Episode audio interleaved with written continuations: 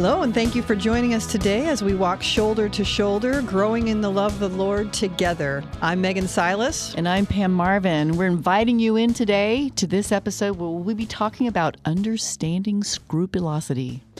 Yeah, so scrupulosity, it's a intriguing little word that uh, probably we should define before we get too much into the conversation. Um, it's something within the spiritual life where instead of the more common, shall we say, sense of, oh, it's okay, God doesn't mind, you know, I'm sure that's not a sin, sort of a laxity in our understanding of what's sinful in our lives, it's when it take it to the opposite extreme, and it's almost like you can't even, you know, make a move without feeling like you've sinned. Like everything becomes a, a worry and a concern of, oh my goodness, is that a sin? Um, and then have I? Can I do anything right? And it, you, you, it's fear.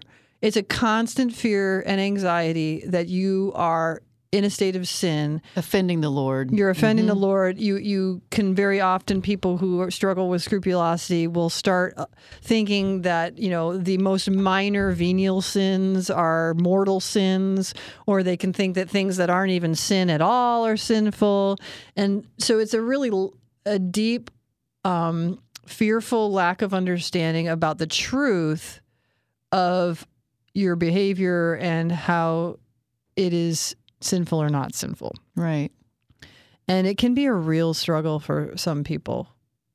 Oh, I understand. I've had moments in my life where I really felt that way. Um, but, you know, I have to say that some of it was really rooted in poor self-image. Oh, absolutely. And, can be and the just case. Like, oh, I'm so horrible. I'm so bad. Being stuck in this human body, sometimes I can do nothing but sin. Right. Right. And I do think that for the Christian, there is we, we kind of have to walk almost this difficult line of living in the reality of a very paradoxical situation, which is we are fallen and we can do nothing without the Lord. Amen. Which is true. Yes. But in the other hand, we are loved and created in the image and likeness of God, and we are good. So to walk these two lines, to, to live in that both and, which seems so far apart, mm-hmm. it can be a challenge at times. And so sometimes people, they they can become so consumed by their fallenness, their fa- the fact that, you know, we are do have a sinful, fallen nature, that they cannot see themselves for anything but their sin. And it does remind me of, you know, Saint John Paul the Second. He said, we are not the sum of our sins, but the sum of God's love for us. Beautiful. Yes. I mean, what a beautiful, beautiful way of looking at oneself. But to say that doesn't deny our sinfulness, but at the same time acknowledges that we are not defined by our sinfulness, that we are so much more than our sinfulness. We yeah. are beloved children of God. And that we do many things that are good. Well, this this reminds me when I did a lot of work with Doctor Miranda Walachowski, who is a P H D in educational psychology.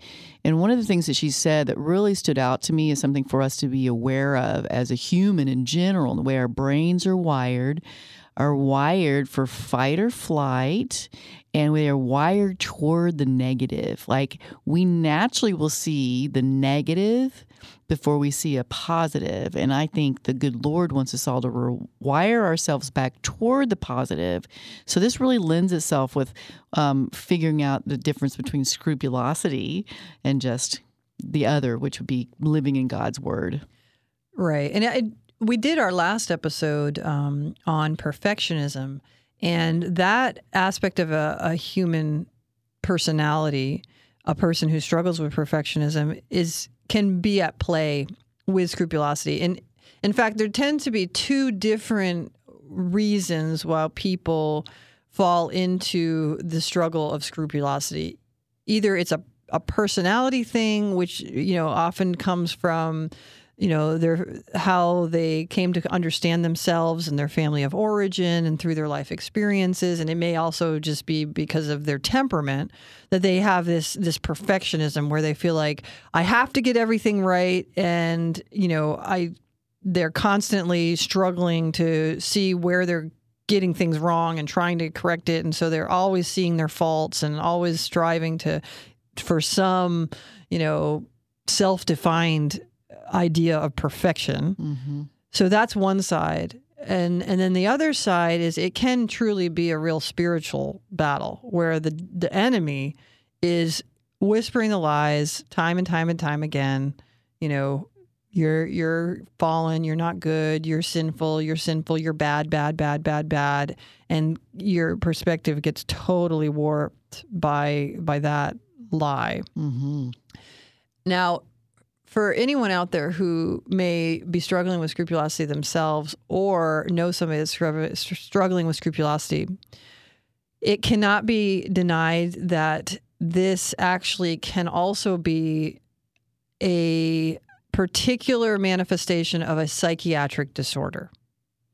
So people with obsessive compulsive disease can exhibit, it's particularly very faithful people who have O C D can exhibit their O C D as scrupulosity. Interesting.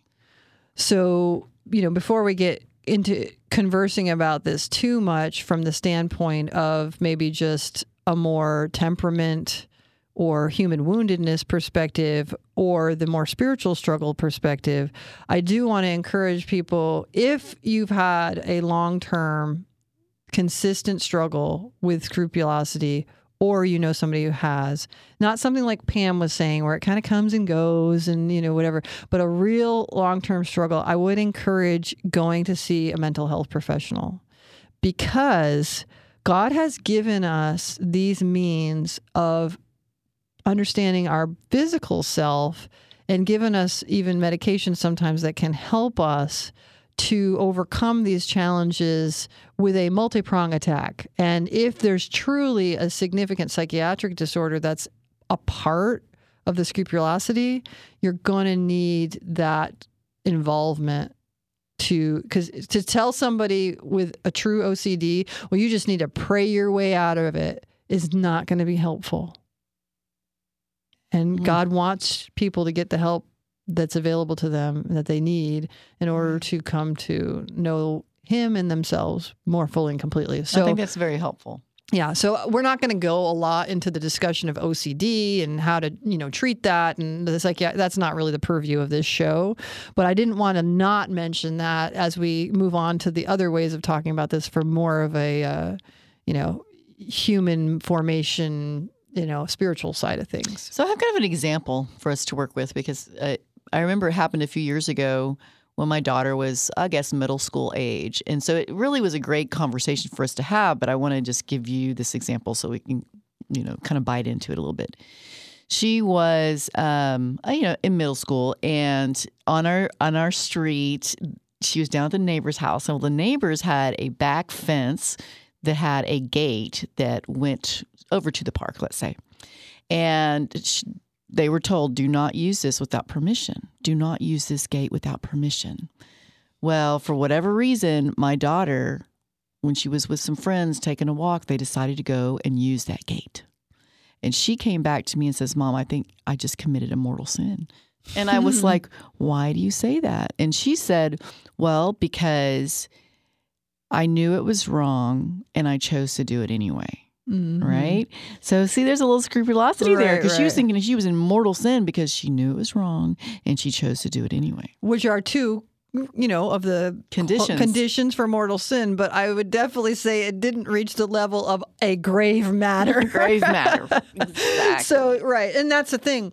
Uh, when people are scrupulous, what they will see grave matter when there's not grave matter. We'll and, see. And that's how venial sin can turn into their minds mortal sin, because they, they take things that are really are are not, you know, to the level of, you know, grave matter, and they make it grave matter in their mind. Well, I think talking about grave matter is pretty important too then, because I think to, in today's world, people don't think there's such thing as a grave matter. You know, you, right, can, you know, like we did talk about at the beginning of the show, I said it is more much more common to be on the lax end of these things, mm-hmm. of not seeing sin where there's sin. Um, and, you know, that is a problem. And we tend to not have well-formed consciences in this day and age, because we are so quick to, you know, say, well, you know, who am I to judge? And, you know, if, if it feels right, if it feels good, then I'm, it must be good because, you know, all good things come from the Lord. So if it feels mm-hmm. good, it must be good, right? Mm-hmm. Well, no, not necessarily. And I think that's where we really do have to fall back on um, what Scripture has taught us and what, you know, has been revealed to us through the church. And that's one of the really great blessings we have as Catholics is that we don't have to figure this stuff all, all out on our own. Oh, no, you know, God. We have a church which and has the saints and saints which have guided us and are here to guide us through sacred Scripture, through tradition, to help us to know these are grave matters, these are not grave matters. And so, and we have recourse to confession, where, you know, if we if we're not sure, we can bring it to confession and be like, and, and ask for counsel. We can, you know, seek spiritual direction if we're not certain and we need help in discerning these things. So the church gives us a lot of tools to help us with this discernment, to understand the truth of our sinful nature, and we need to use those. But what happens often with a person who's scrupulous, and this is why, even though it seems so self-debasing, if you're always thinking that you're sinful, sinful, sinful, it's actually, in its core, pride. Because, really? w- because what it says is, I know better what sin is than what the church teaches or what the Bible says or whatever. Like, it puts yourself in the judgment seat. Well, that, that does presuppose a certain level of formation that you would even know that. Like, that wasn't right. Definitely wasn't my case that I knew right. it. I just got this overwhelming sense that everything was ick and oh, and oh, it's bad and oh my gosh. Everything right. that I did was selfish. But the thing, everything. The thing that I'm saying is, if the church says to you, no, that's not a sin. You know, say, for example, a fleeting negative thought comes into your head. You recognize that it's a negative thought. You choose not to act on it. You choose not to speak it.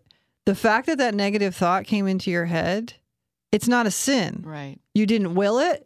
You didn't participate in it. You didn't entertain it. And you didn't entertain it. Okay. So this is what our church teaches us. If you say, nope, you're wrong. Church, you're wrong. You know, Bible, you're wrong. Whatever. I, it's, I know it's a sin. It's mm. a sin. That I even thought that. Well, who are you putting in this judgment seat? You're putting yourself there. Right.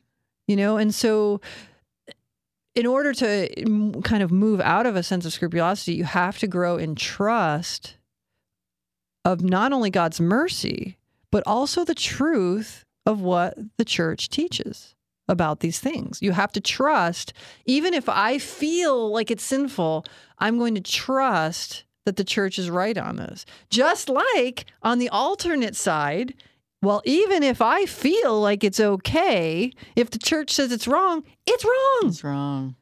And don't put yourself in that right. judgment seat either. Mm-hmm. So it, it has to be on both ends of, of trusting the truths that's been handed down in the wisdom of the saints and the traditions of the faith, and not putting ourselves above what God has taught us. Right.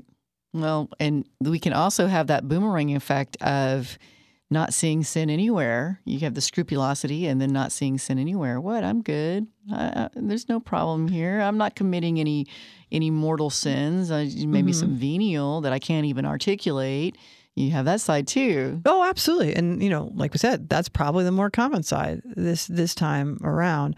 But I I do think while that puts your soul at real peril to, to have a laxity, especially if you're claiming things aren't mortal sins that have been clearly defined as mortal sins. Clearly. Like, you are in spiritual peril. People who are, are struggling with scrupulosity, they are in anguish a lot of times.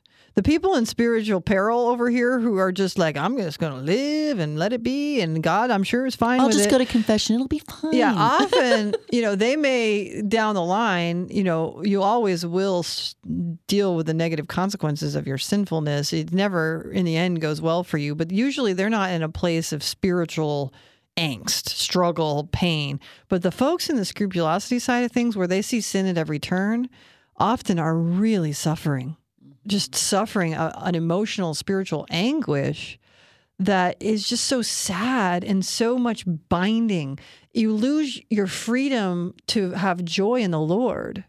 You know, probably I'm going to just quote this scripture almost every second or third podcast, but my one of my favorite scriptures where Saint Paul says, Christ has set us free for freedom. So no, do not no longer undergo the yoke of slavery.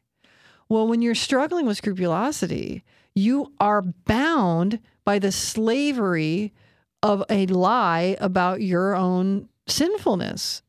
And you will never be free to live joyfully the witness of Christ in your life if you're bound with fear. And again, the one that often the scripture that goes with this, you know, Christ has set us free for freedom, is the um, from Saint John's letter where he says, "Perfect love casts out all fear." So if you're bound in fear, it means that there is an aspect of you, who you are and your understanding of God that is not fully abandoned to his love. You're not trusting in God's love and mercy if all you can think about is your own fear of sinfulness. Right, which I think can only be really, well, at least one of the portals to, to really heal that is letting God the Father in to heal that part of you. I mean, one of my favorite types of prayer is in the Adoration Chapel saying, Lord, heal those areas you're ready to heal in me. I need mm. your healing love. Like for, for years, I went to adoration to just adore my Jesus, which is good. And now I go to let him heal me. You know, mm-hmm. I want to sit there and let him heal right. me of those things. So, and sometimes he uses a, I'm sure he uses those moments of scrupulosity in our lives to try and reveal that's not where he wants us and wants mm-hmm. to heal that part of us that is saying, oh, I'm so unworthy. No one loves me. Um, I'm not worthy of God's love. I right, mean, I've, yeah. I've worked with a few women, too, that just like, I don't believe him when he says I'm worthy. Absolutely. And, and that, that's, that's what scrupulosity does to yes, you, right? It really yes. does bind you up that way. And, you know, if you talk about healing, I, I think a good place to talk about scrupulosity is also as it relates to our one of our great sacraments of healing, which is confession.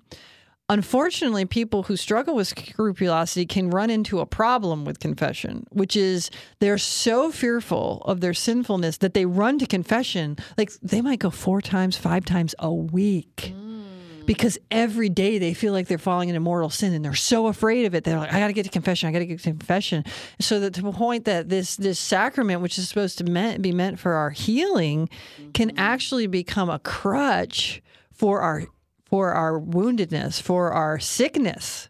Mm-hmm. And so it's really important that a person who's struggling with scrupulosity finds a good confessor. And I would recommend you don't just go to general hours of confession and p- find a priest, any other, and you hop around. Because I think the, these folks, they often fall into a sort of priest hopping situation as it relates to confession because, you know, when they... they start getting embarrassed, right? That they're coming to the so, so often, often, and the priest is like hearing things that they're repeating over and over again, even things that they've already absolved. That's another problem with scrupulosity. Oh, you don't you trust go. in mm-hmm. the absolution of the sacrament. And so they'll hop around so that they don't get, you know, on the radar of any priest. No. If you really, really want to overcome this struggle with scrupulosity, you need to find a confessor. You need to stick with that person. You need to go not every other day, but he will probably tell you, I don't want to see you any more than maybe every other week, maybe even once a month. And that might be very hard wow. for you. But it is a way to start separating the and from and cutting those chains that are binding you to these lies that say, you know, everything you do is sinful and everything you do is bad, and start helping you work on trusting in God's mercy and his healing power. Absolutely. And that you are loved and that you don't have to constantly be, you know, just flailing yourself internally um, with this idea that, that there's no good in you. Right. It really starts with the understanding and believing the Lord when he says, you are a beloved child of God. Right. You are my child. And, you know, last time when we were talking about perfectionism, we, we got into a, a bit of a conversation about charisms and about how God has given all of us certain gifts that we're meant to use to glorify him and to help win souls for the kingdom. And scrupulosity is going to be a great way that the enemy will use to prevent you from using the charisms God's given you, because if you are completely focused on your being bad, your sinfulness, all the negative things that exist and don't even exist actually in mm-hmm. your life, the things that you even just have made up in your mind are that are bad, there's no way you're ever going to fully see, recognize, and utilize the goodness within you, the gifts that are within you. So it prevents you from being that fully alive human being who's living out the grace of God's charisms in your life, because those things are all going to be um, just completely blocked off from you, because right. you're totally turned in onto all negative things. So would you say that one of the ways to, like, first of all, acknowledge you're falling into scrupulosity, and one of the ways to start to pull yourself out of it is really more focused on gratitude, I'd say. So to try and rewire that brain toward more positive things that happen, like thinking about the good gifts that God gave you that day. Would you say that that would be... Well, one of the ways you could try and start to pull yourself away from scrupulosity? Sure, but I would actually say I wouldn't like to use the word pull yourself away from scrupulosity, yeah. because you can't pull yourself away from scrupulosity. Yeah. You know, you need to allow God to pull you out of a disordered thinking. Mm-hmm. And and the way that you can do that is to, I think gratitude is a beautiful way to look at it, is to actively force yourself to focus on the ways in which God has worked in your life in that day. Um, for example, you know, to do a daily examination of conscience, a person who struggles with scrupulosity is probably going to spend all the time that they would ever do in an examination of conscience each day on all the ways they messed up, all the things that they did wrong, all the, you know, whatever. But that's not what an examination of conscience is meant to be. Now, should we acknowledge those things if they are true? Yes. But we're also spend, called to spend time in examination of conscience of thanking the Lord for the grace that he gave us in the in the day, and acknowledging the ways that we responded yes to his invitations and his grace. And so a person who is struggling with scrupulosity can use that as an opportunity to try to cooperate with God in understanding yourself more truthfully, more fully, by really spending time each day focusing on, Lord, where are the ways that you blessed me today? Where are the ways I said yes to you mm. and to your invitations to serve you and to live in your grace? Because then you'll start becoming mindful and aware of the ways that you are good mm. and beautiful, and that the way that God is working in you. And in the contrast, when you look at the authenticity of goodness, it will then help you discern more clearly the lies, the inauthentic things that you're either you're yes. telling yourself because of your temperament, woundedness, or whatever, or that the enemy is telling you, mm-hmm. right? Because as Christ tells us, you know, I am the good shepherd, and my sheep know my voice. And they follow me. And they follow me. But when you're stuck in scrupulosity, you're not hearing the voice of the good shepherd. You're either hearing your own internal voice or the voice of the enemy. So you need to learn how to attend to the voice of the good shepherd. And so start focusing on goodness, the words of goodness that he's speaking into his li- in your life, the actions of goodness he's speaking into your life. And then when you do that more and more and more, you'll start to recognize, okay, here are the things that stand opposed to the good shepherd. But I have to say, too, I had a moment where um, as I was trying to pull myself out of a place like that, I was constantly reminded, the Holy Spirit kept saying, you were made in the image and likeness of God. And even think about that. Even if I felt like it was only one small part of me that had that true goodness being made in his image, to focus on that part of me to try and overcome what I thought to be so much sinfulness so constantly, is knowing, wait a second, I can't, I'm not all bad. I know mm-hmm. I'm not all bad because I was made in the image and likeness of God. Right. You know, it just came to mind actually that it is um, conjectured that uh, Luther, Martin Luther, actually probably st- struggled from oh, scrupulosity, yes. mm-hmm. where he just saw sin in himself at every turn, to the point where he described, you know, himself and, and the Christian as basically a big dung heap that's just been covered in snow. And the, the snow is, you know, Christ's saving sacrifice. But at the core, we're still the dung heap. We're just covered in Christ. That is not Catholic teaching. I want to say that right now. If any of you out there think the Catholic Church teaches that about the Christian soul, that is not true. What is taught by our church is that the the sacrifice of Jesus Christ not just covers over, it e- obliterates our sinfulness, news. Right? And so when we are when we are forgiven, it is gone. It's gone. You don't have to think that that yuckiness is still in you. And the what the participation that we give is we just say, Lord, I give my sin over to you. I ask for your mercy. I ask for your forgiveness. And then when you give it, I accept it as true. Amen. Amen. Right? Mm-hmm. And so don't, the, the people who are struggling with scrupulosity, they're just thinking they're a big dung heap.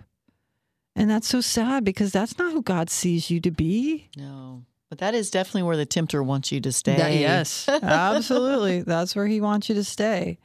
So utilize confession in the way it's meant to be utilized, as a place to receive God's mercy and to accept that mercy. You know? and, and take advantage of those spiritual friendships you have been building.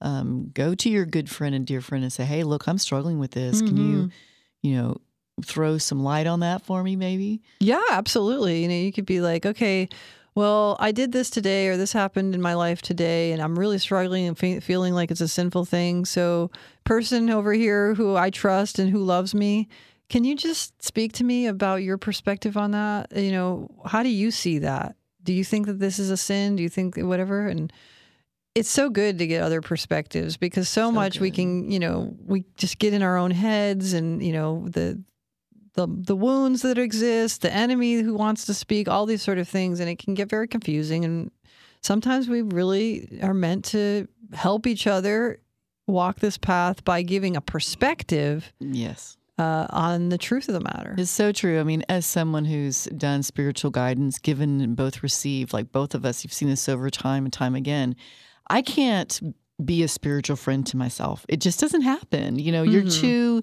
you're too close to it. There's a cloudedness for you to be able to see that part of you. And that's why the, the spiritual friendships, the spiritual guides, the confessors are all a vital part of us growing in holiness. Right. And I would recommend, particularly for people who are struggling with scrupulosity, to not only have a regular confessor, but to also have either a spiritual director or, you know, try to maintain a very close spiritual friendship, so that, because, you know, the confessor is not always going to have the opportunity or time to really dig into some of these things, but you, you're going to need that, that sounding board to really give you um, a, a more objective perspective on the things that you're struggling with.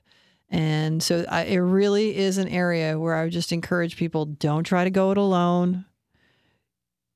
Engage those people that God wants to use as your help That's in this. Right, you know? We're called to we're called to help each other on this, to be Simons for each other, to walk shoulder to, to shoulder, shoulder. Yeah, right? And you so, read my mind. So don't don't think, you know, I have to be alone with this, because, you know, honestly, if you think you're awful and terrible, you know, those are the very people who are going to isolate themselves, right? Because they mm-hmm. don't want anybody else to know about their awful terribleness. That's right. But God wants to bring help into your life, both through his grace and mercy directly through the Holy Spirit, but also through other people that he puts in your life. Be aware. Yeah. So seek those people.